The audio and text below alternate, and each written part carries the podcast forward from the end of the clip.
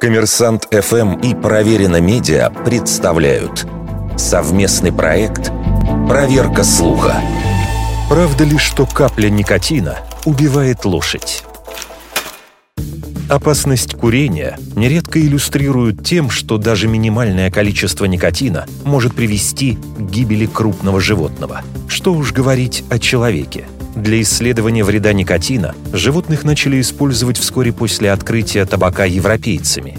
Поначалу опыты ставили на кошках и собаках, но в 1864 году химик Август Кульман провел испытания на лошади.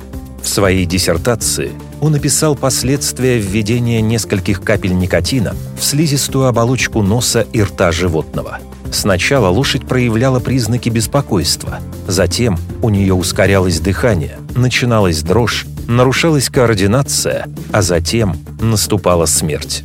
Судя по всему, формулировка, в которой несколько капель превратились в одну, впервые появилась в конце XIX века.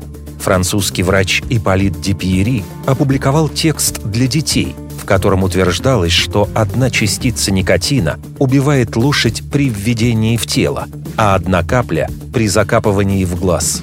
Правда, Дипьери был активным противником курения, а текст не претендовал на научность, поэтому приведенные расчеты вызывают сомнения.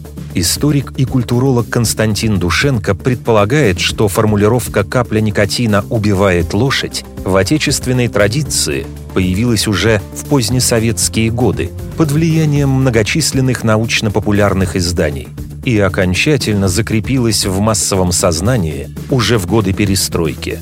Но сколько же никотина нужно на самом деле, чтобы убить лошадь? Опыты, проведенные учеными, дают относительно релевантный ответ.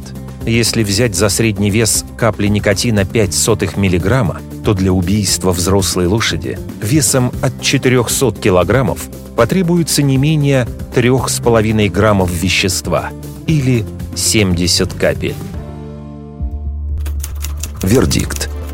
Это фейк.